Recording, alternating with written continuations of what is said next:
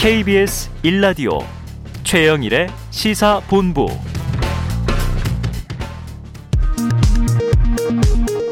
이 시각 라디오 정보센터 뉴스입니다. 방역당국이 어제 프로야구 와일드카드 결정전에서 일부 관중들이 함성이나 구호 응원을 벌인 것과 관련해 향후 비슷한 일이 재발하지 않도록 방안을 강구하고 있다고 밝혔습니다. 또한 실내 체육시설의 방역 패스 도입은 불가피하다는 입장을 거듭 확인했습니다. 국회 내년 예산안 심사를 앞두고 더불어민주당 윤호중 원내대표는 위드 코로나 전환 국면에서 재정 투입이 필요하다고 강조했습니다. 오세훈 서울시장이 이른바 서울시 바로 세우기 일환으로 내년도 시 예산에서 민간 위탁 보조 사업 예산을 대거 삭감하자 시민사회 단체들이 시의회에 적극적인 대응을 촉구했습니다. 검찰이 지난해 4.15 총선을 앞두고 사전 선거운동을 한 혐의 등으로 재판에 넘긴 국민의힘 배준영 의원에게 당선 무효형에 해당하는 징역형을 구형했습니다. 국민대학교가 윤석열 전 검찰총장의 부인 김건희 씨의 박사 논문 부정 의혹에 대해 직무유기를 하고 있다며 이 학교 졸업생들이 집단 소송에 나서겠다고 밝혔습니다. 지금까지 라디오 정보센터 조진주였습니다.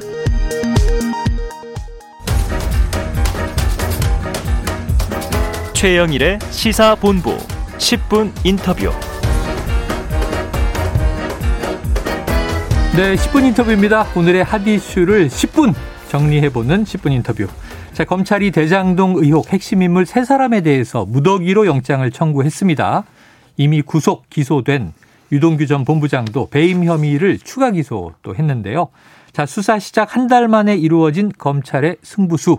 오늘은 이분과 함께 분석을 해보겠습니다. 대장동 의혹 1타 강사 김윤우 변호사 모셨습니다. 어서 오세요. 네, 안녕하십니까. 약정입니다. 네, 이게 직접 나와주셨는데 다 대장동 1타 강사 그러면 원희룡 후보인지 알아서 요즘 조금 억울하지 않으세요? 아, 아니요. 그 가짜 답만 알려주시는 분이라 별로 아. 억울하지 않습니다. 아, 가짜 답이다? 네. 내가 진짜다. 지금 이렇게 선언을 하신 거예요. 네.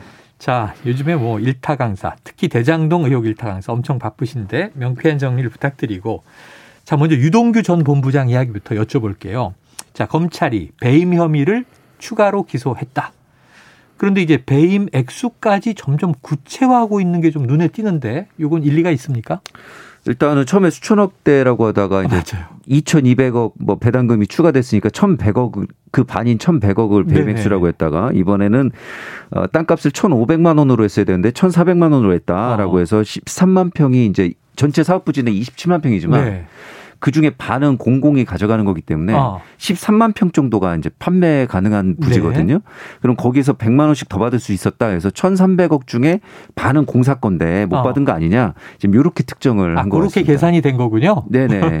651억 원이 특정된 거예요? 네네. 651억으로 특정을 했습니다. 근데 네. 했는데 최소 최소 금액이 그렇다. 네, 그거 하고 이제 주택 건설 사업도 예. 뭐 도, 공사가 할 수 있었는데 못했으니까 음. 그것도 손해 아니냐 이래서 플러스 알파 네. 이렇게 지금 얘기를 하고 있습니다. 근데 이제 좀 계산 방법이 이게 맞는지는 좀 좀 지켜보셔야 될 것 같습니다. 왜냐하면 네. 우리가 이 근거는 2015년 3월 기준으로 해서 미래 땅값을 미래 땅값이 네. 판매 가능한 땅값이 1,500은 맞다. 음. 1,400은 틀렸다. 이런 전제거든요. 아, 그런데 미래 땅값이란 걸 예측할 때 우리가 종합 주가 지수 전문가들이 예측할 때도 뭐 예를 들어서 2,300에서 2,400이다 이런 식으로 예측을 하지 2,300 뭐 70 7.8 이런 식으로 예측을 안 하지 않습니까? 아니 지금 평당 땅값을요 예. 이사 가려고 알아볼 때도 뭐 네. 평당 1,400이다, 평당 1,500이다 매주 달라지잖아요. 그렇죠. 그래서 어떻게 특정합니까? 그렇죠. 이제 판매 가능 시점에 토지 가격을 그거를 점으로 점으로 1,500은 맞고 1,400은 틀렸다는 가정이거든요. 네, 네. 근데 예, 처음에 사업 계획서를 보시면은 그 산업은행 같은 경우는 판매 가능한 토지 가격을 1,300으로 예상을 했고요. 네. 메리츠는 1,600으로 예상을 어, 했고 하나은행은 1,500으로 예상 아니 네. 1,400으로 예상을 어, 했는데 실제로는 1,500이 맞다. 라는 게 이제 검찰 얘기거든요. 네네. 예, 예. 검찰이 예. 정한 정답은 1,500이다. 네네. 근데 과연 그것이 이 어떤 범위로 예측을 하는 네, 것이지 네. 딱 어떤 가격 맞고 어떤 가격은 틀리느냐 네. 이 부분에 대해서 검찰이 합리적 의심을 배제할 만큼 입증이 가능한 것인가 네. 조금 의문이 드는 액수입니다. 계산법도 조금 의문은 남는다 이렇게 이제 지적을 해주셨어요. 네. 이건 이제 검찰이 지금 이제 배임 액수를 특정했기 때문에 한번 3법을 들어본 곳이고요. 자, 이런 좀 육하 원칙과 관련된 특히 숫자와 관련된 팩트들은 검찰이 좀 명확하게 근거 제시를 해주면 좋을 것 같습니다. 자, 검찰이 또 화천대유 대주주 김만배 씨 두 번째 구속영장을 청구를 했습니다.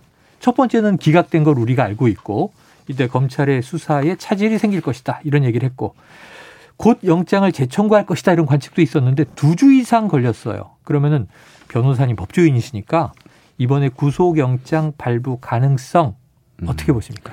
일단은 검찰이 여전히 배임을 꼭 넣어야 한다는 어떤 강박관념이 있는 것 같아요. 그래서 배임이 굉장히 구성하기 지금 어려운 상황인데 음.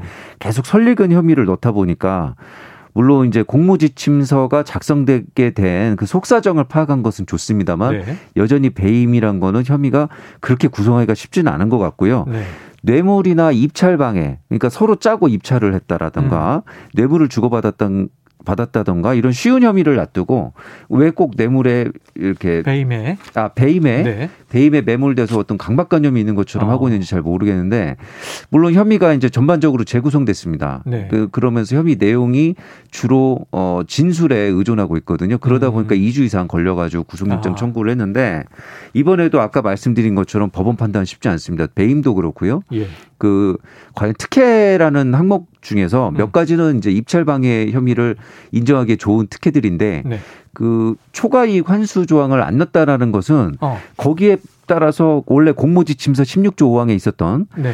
그 손실 부담에 관해서 연대 보증이라던가 뭐 판매가 안 된 거 그 토지를 매입 확약을 성남시에서 음. 해준다던가 이런 손실 부담 약정을 다 뺐지 않습니까? 네네. 그 대, 그런 그 대가 관계를 봤을 때 이게 꼭 배임이 되느냐는 또 따져봐야 되는 문제여서 그게 어. 또 특혜가 되는지도 좀 쉽지가 않거든요, 예. 판단이. 그리고 뇌물과 같은 경우에도 처음에 수표로 줬다고 했다가 다음에 현금으로 줬다가 이번에 또 수표로 줬다고 했는데 다시 원래로 돌아왔군요. 네, 예, 예. 근데 그 4억은 수표로 줬다. 네, 네. 그것이 유동규를 거쳐서 어, 남욱에게 간 것이기 나왔다면서요. 예, 간 것이기 때문에 예, 그것은 유동규가 받은 뇌물이다 이런 구성인데 음. 사실 좀 그 부분에 있어서도 좀 더 보강이 돼야 되지 않나 싶은 네. 것은 옛날에 전두환 대통령이 국제그룹이 상납을 수표로 해서 미운털이 바뀌었다는 거 아닙니까? 그래서 날려버렸다는 이야기가 있었죠. 예, 그런데 뇌물을 4억씩이나 수표로 주는 것이 상식적이냐? 네. 과연 지금 어 관련된 조사가 면밀하게 이루어진 거냐? 거기에 대해서 어 지금 또 두 번씩이나 왔다 갔다 하기도 하고요. 네. 예, 그래서 많은 좀 의심이 듭니다. 잘하고 뭐, 있는 것인지. 이건 재판부가 물어보겠네요. 자, 4억을 수표로 받았는데 네. 그 4억을 왜 또 남욱 변호사가 준 쪽이잖아요, 결국은. 그렇습니다. 왜 돌려줘서 맡겨놨느냐 이런 거 뭐 어떻게 답이 나올까요? 그렇죠. 그 관계들이 또 정확한 건지. 네. 예. 지금 이제 김 변호사님께서는 조금 이제 이 그 다툼이 있을 것이다. 법리적 네. 다툼이 있을 것이다라고 얘기를 해주고 계십니다. 자, 요거 궁금해요. 지금 검찰이 애초에 뇌물을 아까 이 700억을 주기로 약속을 했고 그 중에 5억이 뇌물로 건네졌다. 근데 그 중에 4억은 수표다. 그랬다가 다시 아니다. 전액 현찰이다. 그랬다가 입증이 안 됐단 말이에요. 그랬는데 그 외에도 뇌물이 곽상도 의원의 아들에게 준 퇴직금 50만 원. 이거 뇌물이다. 이렇게 적었었는데 이번에는 빠졌다 그래요. 왜 빠졌습니까? 지금 이 기간 동안 아까 말씀드린 대로 주로 조사 내용이 배임, 음. 배임을 위해서 그 진술을 맞추는데 주로 어, 주안점을 주다 보니까 네. 그 뇌물 곽상도 의원 아들에게 간 뇌물의 대가 관계 네. 그 부분에 대한 지금 수사는 미진한 거 아닌가 예. 솔직히 그런 생각도 들고요. 음.